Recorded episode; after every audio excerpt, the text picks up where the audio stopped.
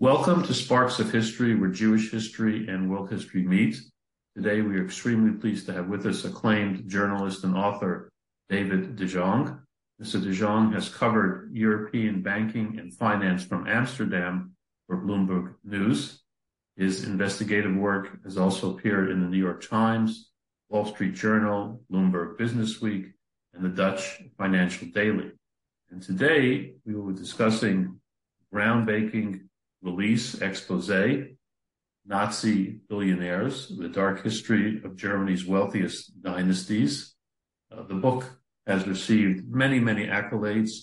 New York Times bestselling authors have praised it as lucid and damning, eloquent, thorough, and profound.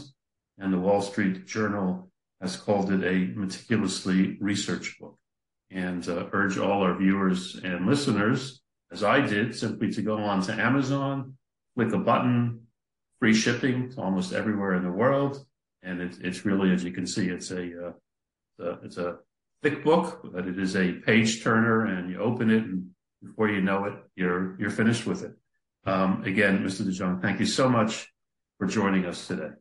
Thank you, Ari. It's a pleasure. And please call me uh, David. David, okay. Um, a little bit about your background and how you became interested in the Nazi billionaires? So I was working as as an as a um, reporter on an investigative team for Bloomberg News in New York, which covered non non listed, non stock exchange listed family owned companies. And I was hired out of graduate school in New York to uh, cover. It was a newly established team um, to cover North America uh, as one of the reporters covering North America. But I was soon asked, because I'm originally from the Netherlands, from Amsterdam, where I was born and raised, to cover the German speaking uh, countries um, Germany, Switzerland, Austria.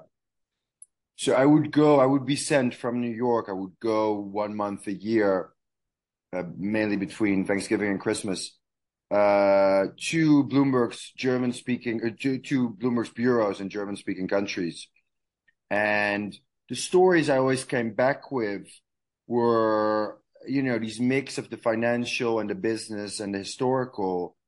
But what struck me during my reporting there was this, you know, brazen whitewashing of history by, you know, world famous brands or, and, you know, consu- globally consumer facing brands like particularly BMW and Porsche, who, you know, maintained global charitable foundations, media prizes, museums, corporate headquarters, academic chairs in names of of their of their fathers, in names of their um, in names of the patriarchs, the business patriarchs who had gone gone on to become incredibly successful in business but had you know also committed war crimes uh, during World War II and and and during during the Third Reich. And I thought that was and and that that history they completely glossed over. They didn't mention it anywhere.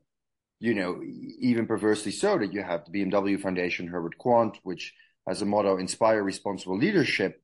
In the name of Herbert Quandt, who you know built concentration camps, oversaw the building of, of uh, you know, of um, oversaw the had the responsibility over thousands of forced enslaved laborers, including female concentration camp captives, acquired companies stolen from Jews in France, and you know that was really for me the impetus to to shine a light on this subject. Just by background, a, a little history. What was the economic situation in Germany after World War One between the two wars? It was it was terrible. Uh, it was not good. Um, Germany was on the verge of bankruptcy. Um, in in in the early 1920s, they had financed World War One with the so-called war bonds, which basically all of the middle classes had put their had put their savings in, and of course, following the and and they had banked on uh, the German Empire being successful in World War One and winning. Of course, after losing World War One and the you know the draconian measures of, of, of the Treaty of Versailles being imposed on Germany, um, you know the war bonds became useless, it became worthless, and at the same time, you know, uh, hyperinflation ensued. Uh, you know, billion billion um, dollar, billion mark um, uh, notes were being printed by the German central bank, and um, you know, hyperinflation was only stymied uh, by the by the introduction of a new currency. But for the for the main characters in my book, it's actually when they accumulated their their their initial wealth. Because for speculators, for investors, you know, who had a lot of uh, material assets, it was actually a very profitable time because they could they could because they could you know invest their money in in stocks and stocks were this kind of in this no man's land between liquid and uh, uh, illiquid um, assets, and and they you know did all and and because um, you know just your average uh, consumer investor would flee the market and and prices would get so depressed, uh, they would snap up companies for on on on on the cheap. So that was I'd say the period 1918 2022. Of course, seven years of prosperity followed, and then 1929 you know, uh, October 1929, um, Black Thursday, the wipeout of Wall Street, the, the start of the Great Depression, a lot of German companies had, you know, were very, had, had, had financed, uh, their expansions with, with American bonds or had heavily invested in the stock market, also in, in, in Wall Street and were completely wiped out. And, and, you know, but as a result, also just millions of Germans uh, ended up, um, you know, being unemployed, and that was really the start of. Um, you see in September 1930 the Nazi Party coming in as the second largest party in, in German parliament out of nowhere, right? Because for five years, since it was turning from to kind of a national socialistic movement into a political party, between 1925 and 1930, there was there was there was no success. Basically, they didn't have any electoral success. But on their platform of railing against the Jews, against the communists, even against the capitalists, uh, between um, you know late between I would say early 1930 and and and the fall of 1930, you know, a campaign run by Joseph Goebbels, later the infamous um, Nazi minister of propaganda, uh, they, you know, they, they, they, they were able to capitalize on this discontent um, within the German public, and suddenly, out of nowhere, became Germany's second largest party.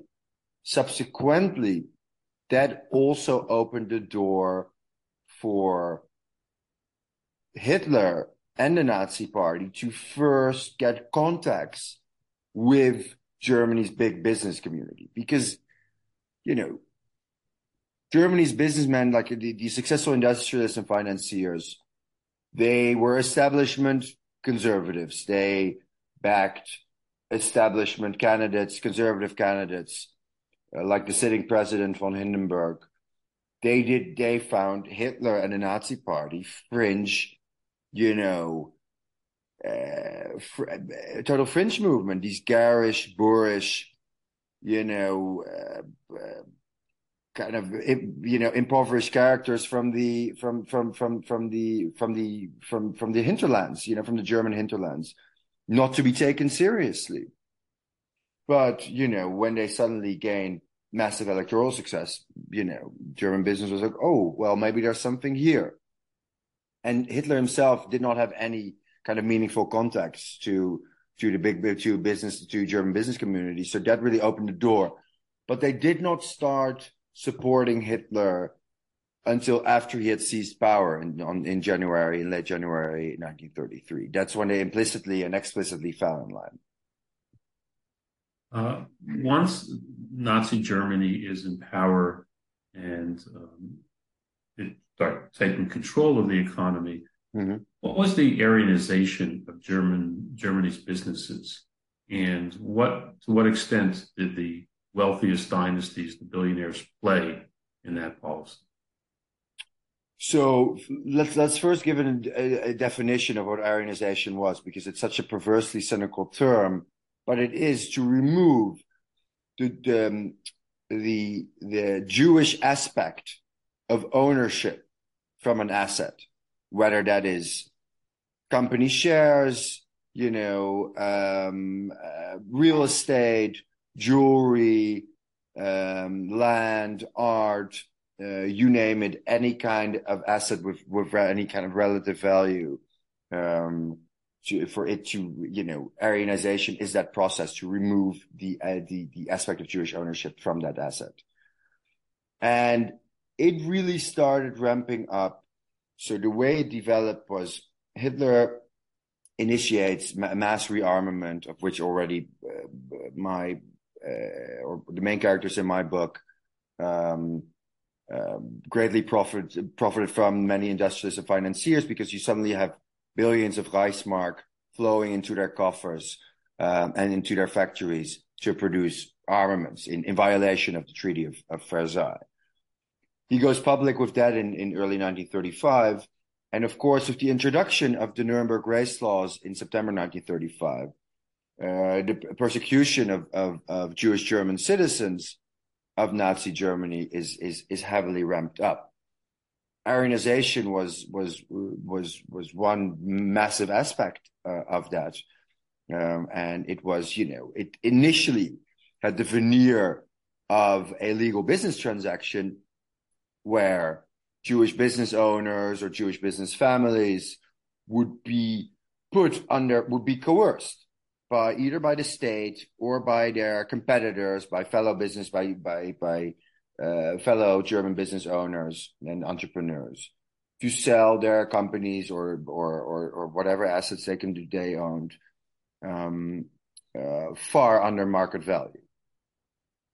But what was also often the case, and increasingly became so as, as persecution ramped up, was that you know uh, Jewish Jewish business families, Jewish families wanted to sell their assets at fire sale prices because they wanted to leave, wanted to flee, uh, leave Nazi Germany as soon as possible, and they needed money to they need to raise money to get out because, in addition to Aryanization, not the the, the Nazi regime had put in this so-called Reich flight tax, uh, which basically, in order to to be in order to be able to leave the country, you basically had to, uh, um, you know, you, you, there was a ta- there a heavy tax was imposed, um, and you basically already had to give up all of your assets just in order to to to to immigrate or to to be able to leave. Um, and um, you know, initially at the veneer of a legal business transaction. As the 1930s ramped up, you know, and persecution ramped up, um, and the 1930s uh, evolved, um, the you know, it it it it it devolved into outright um, theft and seizure of of Jewish owned companies and and and and assets, um, where they were just you know where they were just stolen outright, which was of course a practice that you see continuing um, in uh, in during World War II, where of course companies uh, owned by by by by you know non-Jewish entrepreneurs and businessmen in German occupied territories also get get seized and expropriated uh, outright. Now, in the five families that I write about, um, which are still today Germany's wealthiest business dynasties, you know they would they would uh, for example one of the families i write about which co-founded allianz and munich re two of the world's largest insurers uh, back then and, and today. You know they also owned a private bank uh, called merck finck and they uh, were able to acquire the rothschild bank in vienna uh, austria's largest private bank at the time and the dreyfus private bank in berlin one of Germany's largest private banks at the time, at you know fire sale prices after after their owners were either put in, put imprisoned by the SS, uh, as in, in the case of uh, Louis Rothschild in Vienna, um, uh, or and coerced to sell over all his assets, you know, um, the largest art collection in in, in Austria, uh, largest real estate holdings, and in addition, his his his family's private bank, or in the case of of Willy Dreyfus, where um, August von Finck, one of the uh, antagonists, one of the main characters in my book, coerces him to to sell his private bank, his family's private bank, at a much lower price, uh, demanding all these write-offs on the balance sheet, etc., in order to get a, a better price. Um, and that is something that you consistently see um, with all the families I write about, or with all the business patriarchs, is that they, uh, you know, basically through coercion, more often than these families having the intention to sell through coercion, uh, buy up uh, competitors' companies on the cheap. Get, getting to some examples of the protagonists. Uh, who was Gunther Quandt and what was his role in the Nazi economy? So Günther Quandt was the patriarch of the Quandt dynasty, which today is still Germany's wealthiest dynasty because one branch, there's two branches. One branch controls the BMW group, which consists of BMW, Mini, Rolls Royce. They own 47% of it uh, two of Günther Quandt's grandchildren. And that makes them uh, not only Germany's wealthiest family, but also Europe's wealthiest family and one of the world's wealthiest uh, families. So Günther Quandt came from a uh, textile uh, producing family outside of Berlin. Um, and he um, basically made so much money, or his family business made so much money during World War One, producing uniforms uh, for um, the imperial for the German imperial army, and he par- parlayed that money and said, "Well, I'm now striking out on my own. I'm, I'm moving to Berlin with my family and um, um, starting out as an as an investor, or basically as a kind of as a corporate raider." And he did that very successfully. He was able in the 1920s to take over two massive global companies. At one hand, um, um, uh, AFA, which was a battery company, which today is better known as Varta, which still produces batteries and including um, the batteries for uh, AirPods. Um, and at the other hand, he uh, took over DWM, which was a massive global arms uh, company. And of course, when when um, rearmament started, he was extremely well positioned uh, to profit immediately from the Third Reich because um, he controlled one of uh, Germany's largest weapons producing companies um, and produced such iconic arms as the, the Luger and the Mauser pistol, uh, among many, many, uh, many other weapons. Um, and, uh, and also, of course, batteries and accumulators were, you know, uh, incredibly important as well to the Nazi war machine because, um, you know, they produced weapons not only for civilian, uh, pardon, batteries not only for civilian um, cars and but also for, of course, military vehicles, submarines, um, rockets, etc., uh, etc. Et um, so as and, and these companies were both quite hamstrung by um, the Treaty of Versailles, and it immediately, you know, as soon as Hitler announced rearmament, Günther Quandt is there to to profit massively, expand his factories, um, and and rake in money. Subsequently, he too, uh, you know, profits massively from Aryanization and expropriation, uh, taking over uh, both um, Jewish-owned businesses for at, at you know far below market value in um, in Nazi Germany, but as well as in German occupied territories. And thirdly, and we'll get to that in detail in a bit, uh, you know, uh, exploits uh, almost 60,000 forced enslaved laborers, including thousands of concentration camp captives in his in his battery and and and weapons factories. Uh, and just touching on another family, who were the Flicks and how did they interact with the Nazi government? So Friedrich Flick ended up being one of, uh, ended up being basically Germany's lar- controlling Germany's largest privately held steel, coal, and weapons conglomerate. And um, he, you know, he ended up being the only one of my main characters in my book to be com- convicted for war crimes and crimes against humanity at Nuremberg, at the U.S. held Nuremberg succession trials. And um, he was, you know, he he was already Germany's wealthiest man in 1930, uh, controlling um, the, uh, the to, controlling the United Steelworks, which was only which was only second as the large, which was a German conglomerate, um, a German steel conglomerate, only second uh, was the second largest, um, uh, the world's second largest uh, steel conglomerate behind U.S. Steel.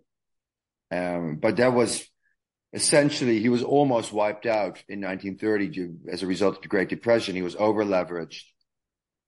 Um, but he was able to get bailed out by the German uh, government um, for about almost 100 million Reichsmark. And with that money, he rebuilt uh, the conglomerate that ended up being not only Germany's largest weapons producer, uh, bigger than Günther Quandt, um, largest uh, individual profiteer of Aryanizations and expropriations, as well as Germany's largest exploiter of uh, private, as a private businessman, largest exploiter of forced enslaved labor, and estimated 100,000 uh, forced enslaved laborers went um, through his factories and mines. And he expanded also very much during the Third Reich into uh, brown coal, um, which was, you know, he, he, controlled some of the largest open pit mines in, in Germany, in addition to his many steel factories um, turned uh, weapons factories. So that was who Friedrich Flick was. Could could big business, the billionaires, could they have impeded Nazi Germany's Aryanization and the treatment of the Jews had they chosen, or was Nazi Germany the was the ideology was just too strong and they would have just not been who they were during the war? That's a that's a very good question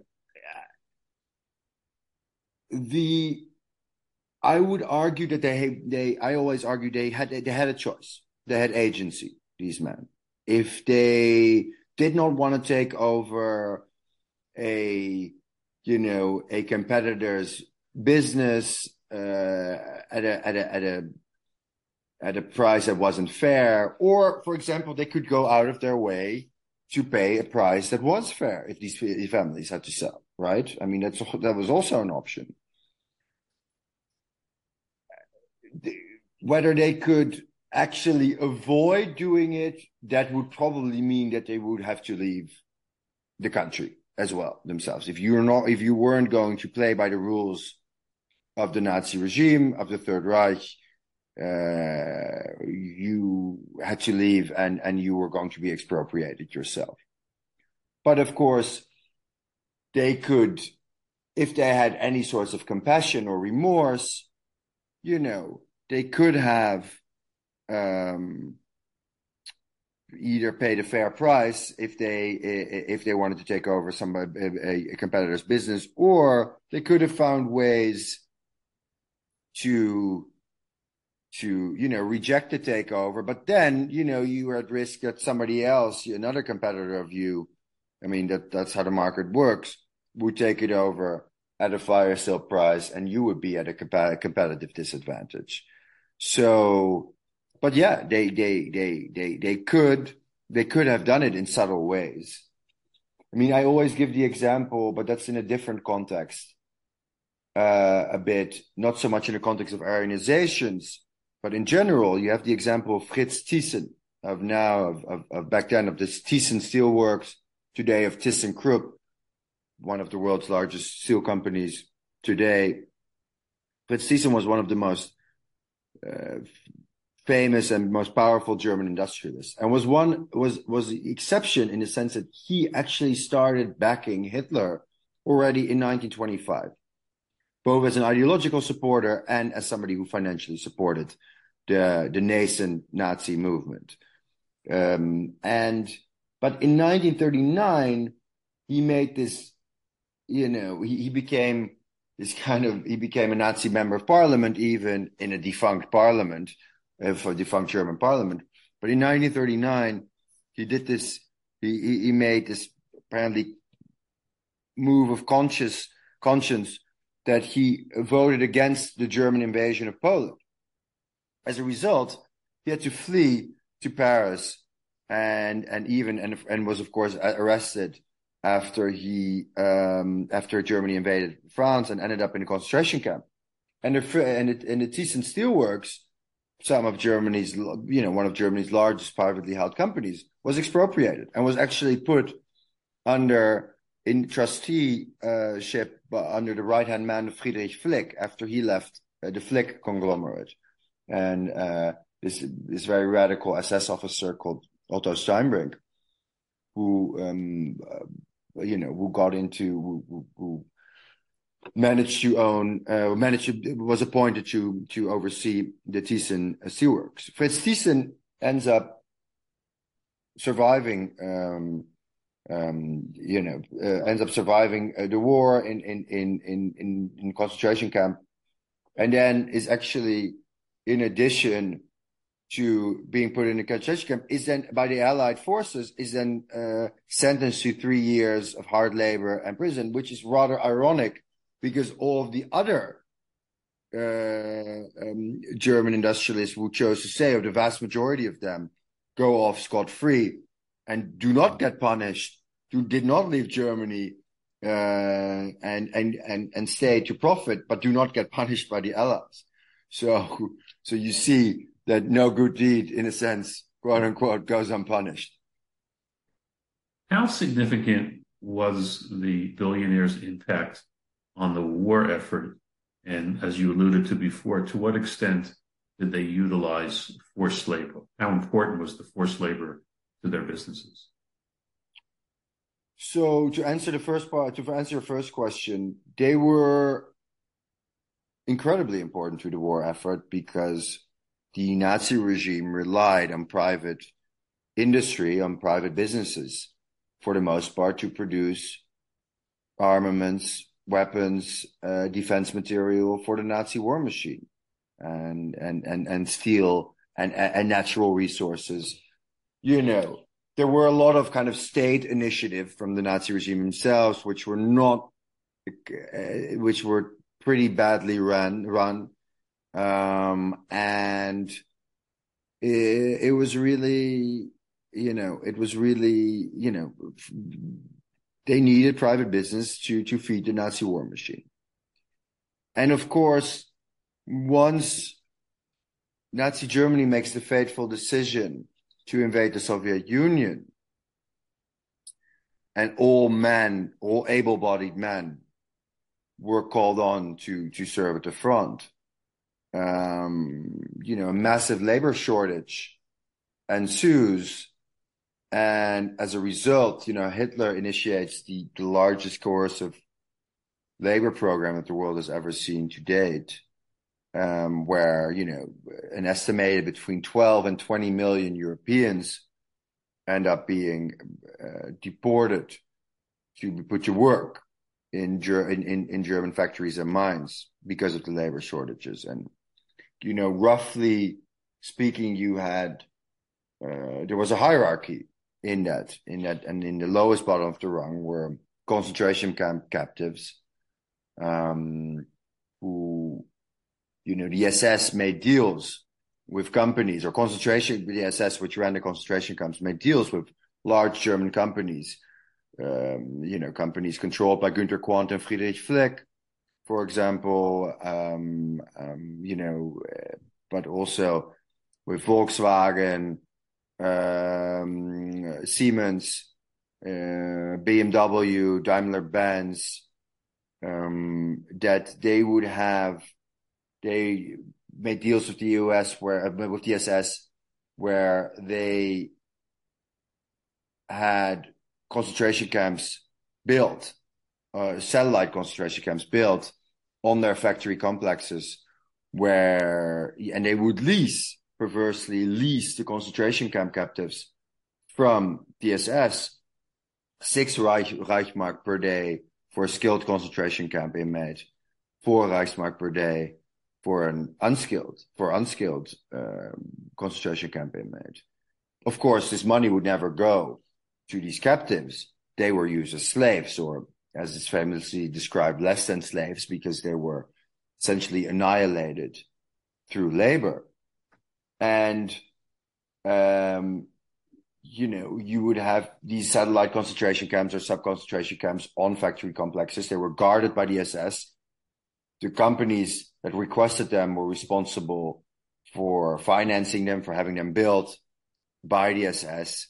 The SS guarded them, also would guard then as an extra service the the the, the factory complexes themselves uh, and the factories themselves, and you know, um, the concentration camp prisons were were were were held there under the most bottom, uh, most horrific circumstances imaginable. You know, no protective clothing.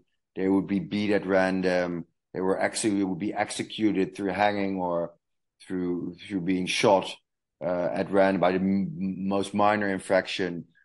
Uh, you know, there was no medical care. Uh, there was barely any. Uh, there was no adequate food. Um, they had to sleep with 40, 50 people in in in in in, in barracks. Um, uh, you know, etc., etc., and and and it, and that was you know an estimated you know, a million and a half concentration camp captives uh, would end up as as slave laborers in in German um, uh, in German factories and mines. Then you had the prisoners of war, mostly Soviet uh, prisoners of war, who would be which one who could request through the Wehrmacht, through the uh, the German army. Uh, they were also slaves. Um, of course, they were fell under different uh, set of rules because they technically fell under the Geneva Conventions, um, but they were also treated uh, all, as badly or almost as badly as concentration camp captives. And then thirdly, and, and was the majority of um, uh, of forced laborers were those that were de- ra- rounded up in their German occupied countries and and and uh, were deported from all over Europe uh, to Germany, regardless of their uh, of their religion or you know or it was mainly they were able-bodied men and women and teenagers that ended up being put to work, and they were forced in the sense that they didn't go voluntarily, um, and they would be paid, but they would be paid far less uh, than the uh, than what a German uh, employee would get, and they would also be held in in these so-called forced labor camps. Um, and so those were roughly the three, uh, so to say, uh, categories of forced and slave labor. Um, I, I, would assume that there are many people who would uh, love to own and drive a Porsche if they could. Um, what's the story behind the Porsche name and company? Uh, not me, Ari. I would certainly not want to own and drive a Porsche. Um, so the Porsche car design firm was was founded in December 1930 by Ferdinand Porsche and his uh, son-in-law Anton Piëch, um, uh, together with a Jewish man called Adolf Rosenberger, who was their commercial director, their financial backer, who was a former race car driver, um, uh, who had a lot of technical expertise. And Adolf Rosenberger in July 1935 was, you know, bought out of his 10% of Porsche shares far under the market value um, of those of those shares, and and you know was it was an Aryanization, it was an early Aryanization, and not only was he pushed out of the company by his two co-founders, uh, but he was also erased from from Porsche history, and he ended up um, immigrating to the United States, settling in Los Angeles. Um, but of course, Ferdinand Porsche ended up becoming famous for designing the Volkswagen but him and and Ferdinand Porsche, him so Ferdinand Porsche and, and his son-in-law Anton Piëch did not only push out their Jewish co-founder and Aryanize his stake, but they also had the responsibility over the Volkswagen factory complex, where no Volkswagens ended up being actually produced during World War II. It was became one of Germany's largest um, weapons uh, weapons factories, where they used you know tens of thousands of forced and slave laborers, and and also had these sub concentration camps and satellite concentration camps on the Volkswagen factory complex, and did many deals with the SS. You know, had concentration camp captives in, from from deported in from Auschwitz, Mauthausen, uh, Sachsenhausen, many other concentration camps, and um, you know, neither of the man, neither of the two were, you know, uh, ended up. I mean, they ended up in French prison for a while, but but neither of them got convicted for their war crimes.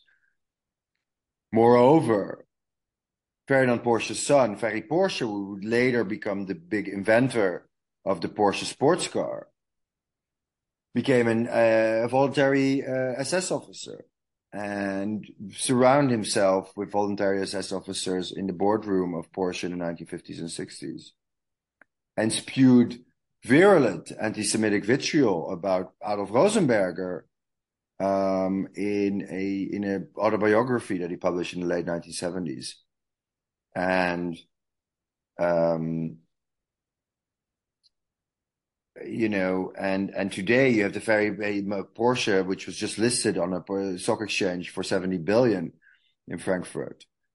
Um, um, you know, has a has a has a foundation, a massive global charitable foundation in the name of, of Ferry Porsche.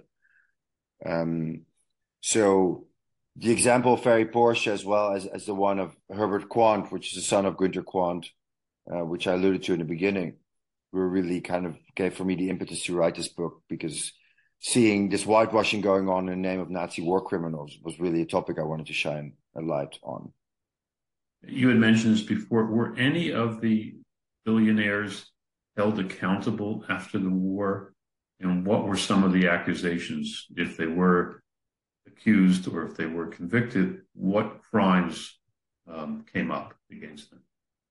So they so as I as I mentioned earlier, Friedrich Flick was the only one of my main characters who ended up being being indicted and convicted at Nuremberg uh, at the so-called Flick trial together with five of his managers for war crimes and crimes against humanity. And he was sentenced to 70 years in prison, but that sentence was later commuted to five years and he was released in 1950 um, in this kind of political expedient decision by the US government in the context of the Korean War and the nascent Cold War and the need for the US to have West Germany as a strong ally.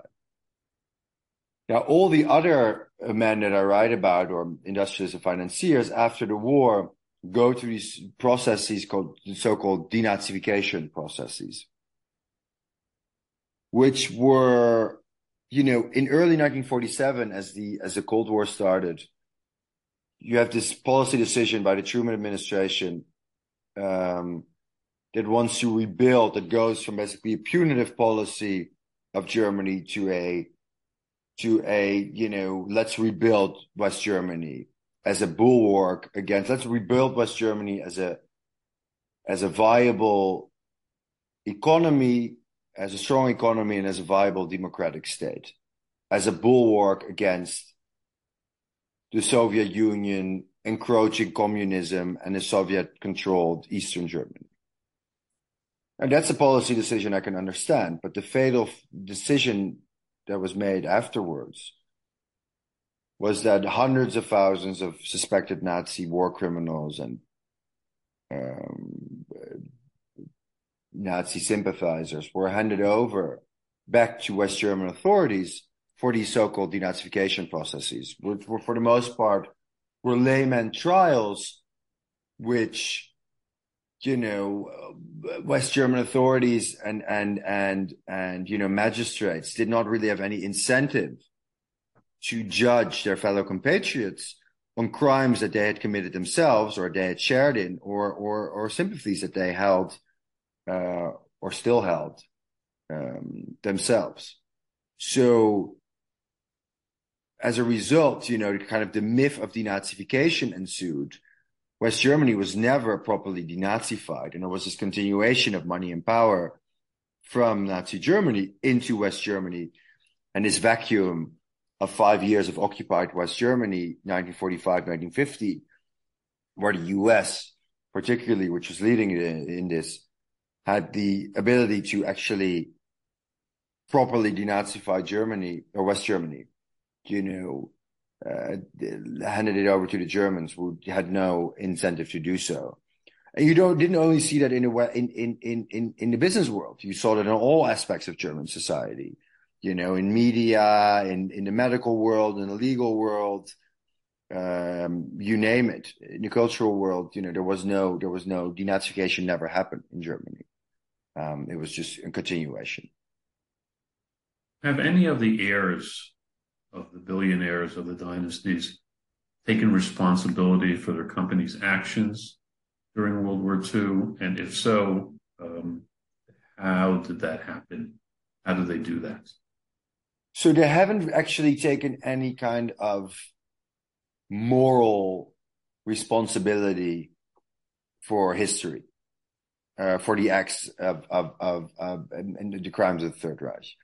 What has happened is, is the following. Of course, after the war, there were, you know, a lot of, of, of restitution proceedings initiated by, well, if they were lucky enough, survivors uh, those that had been uh, those whose whose assets had been Aryanized or expropriated, um, and now they want them back. But mostly it was the heirs of of, of those that had been uh, those whose assets had been Aryanized or expropriated.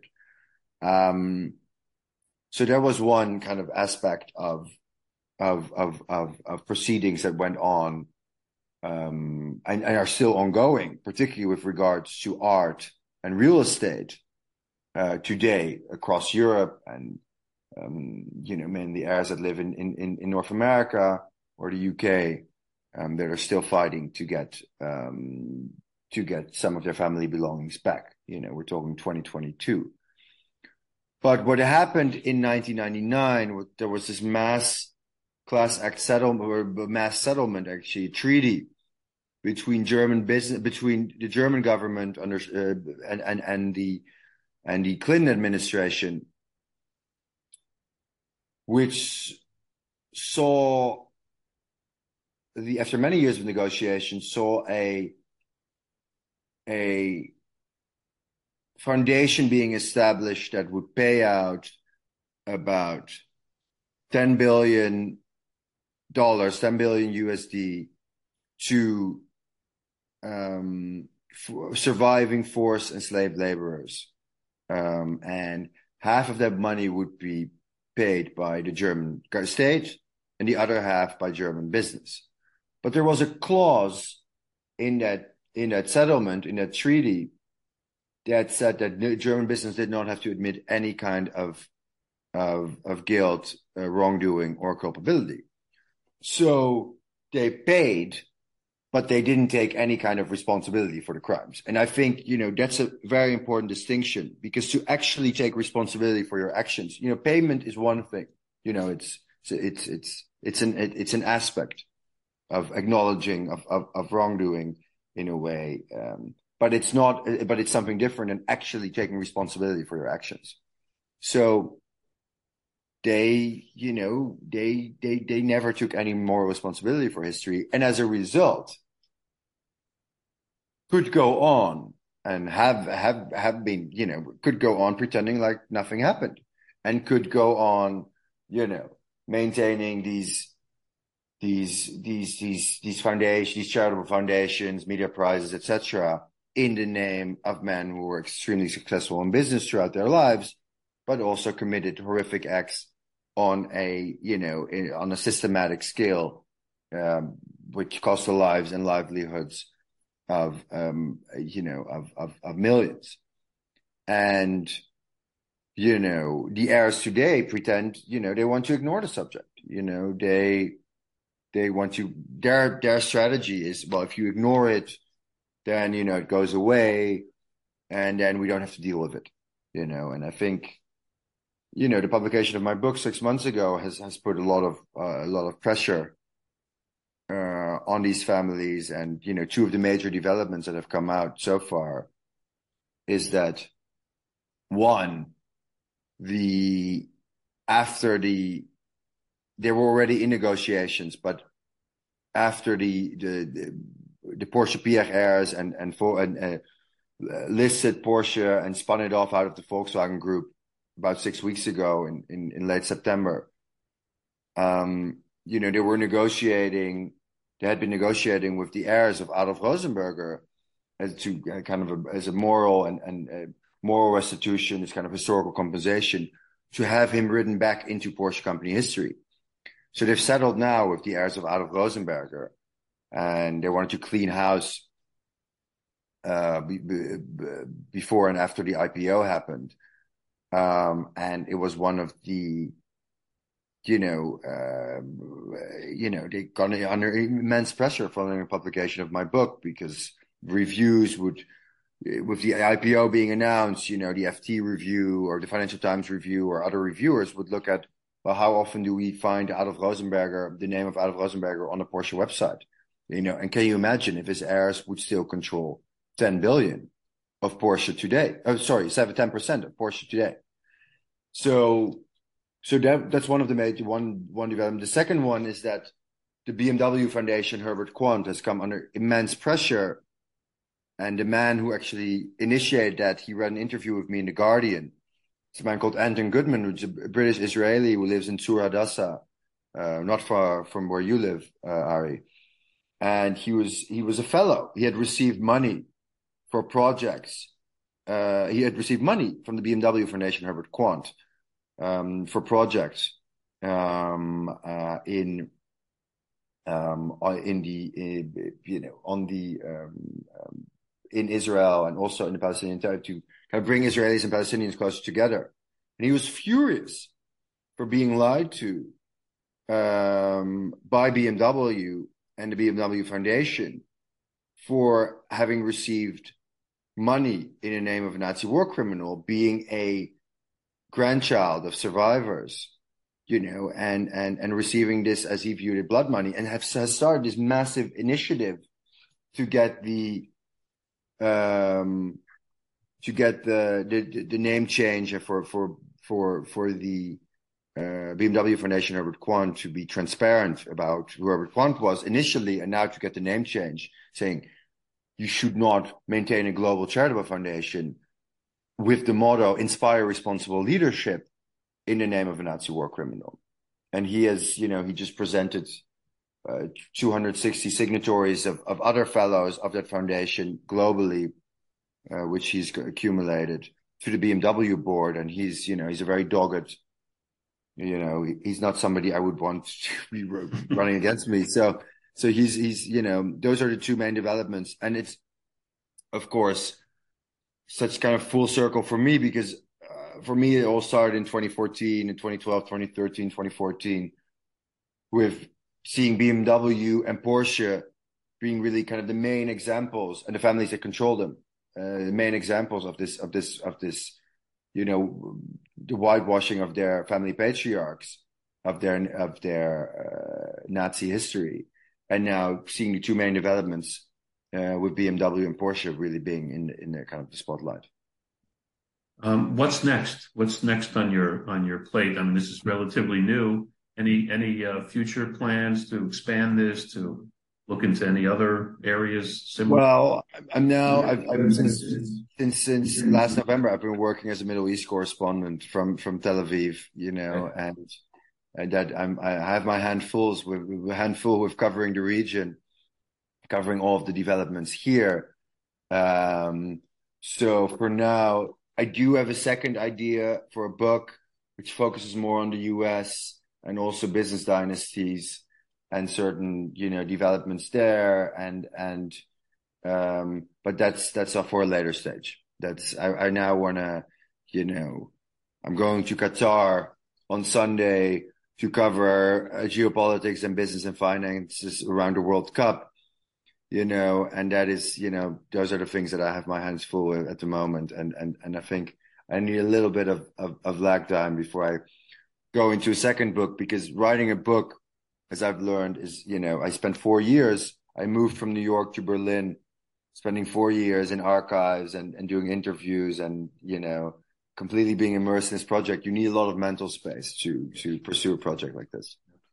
Now, this has been been fascinating. Again, Nazi billionaires um, with David de Jong, and urge all our listeners and viewers um, to uh, purchase the book. And uh, you know, we just got a little bit, a little taste, excellent taste of it, but you know, there's there's really a lot in here. And uh, again, um, David, thank you so much for your time today. Most appreciated. Ari, it's been a pleasure. Thank you.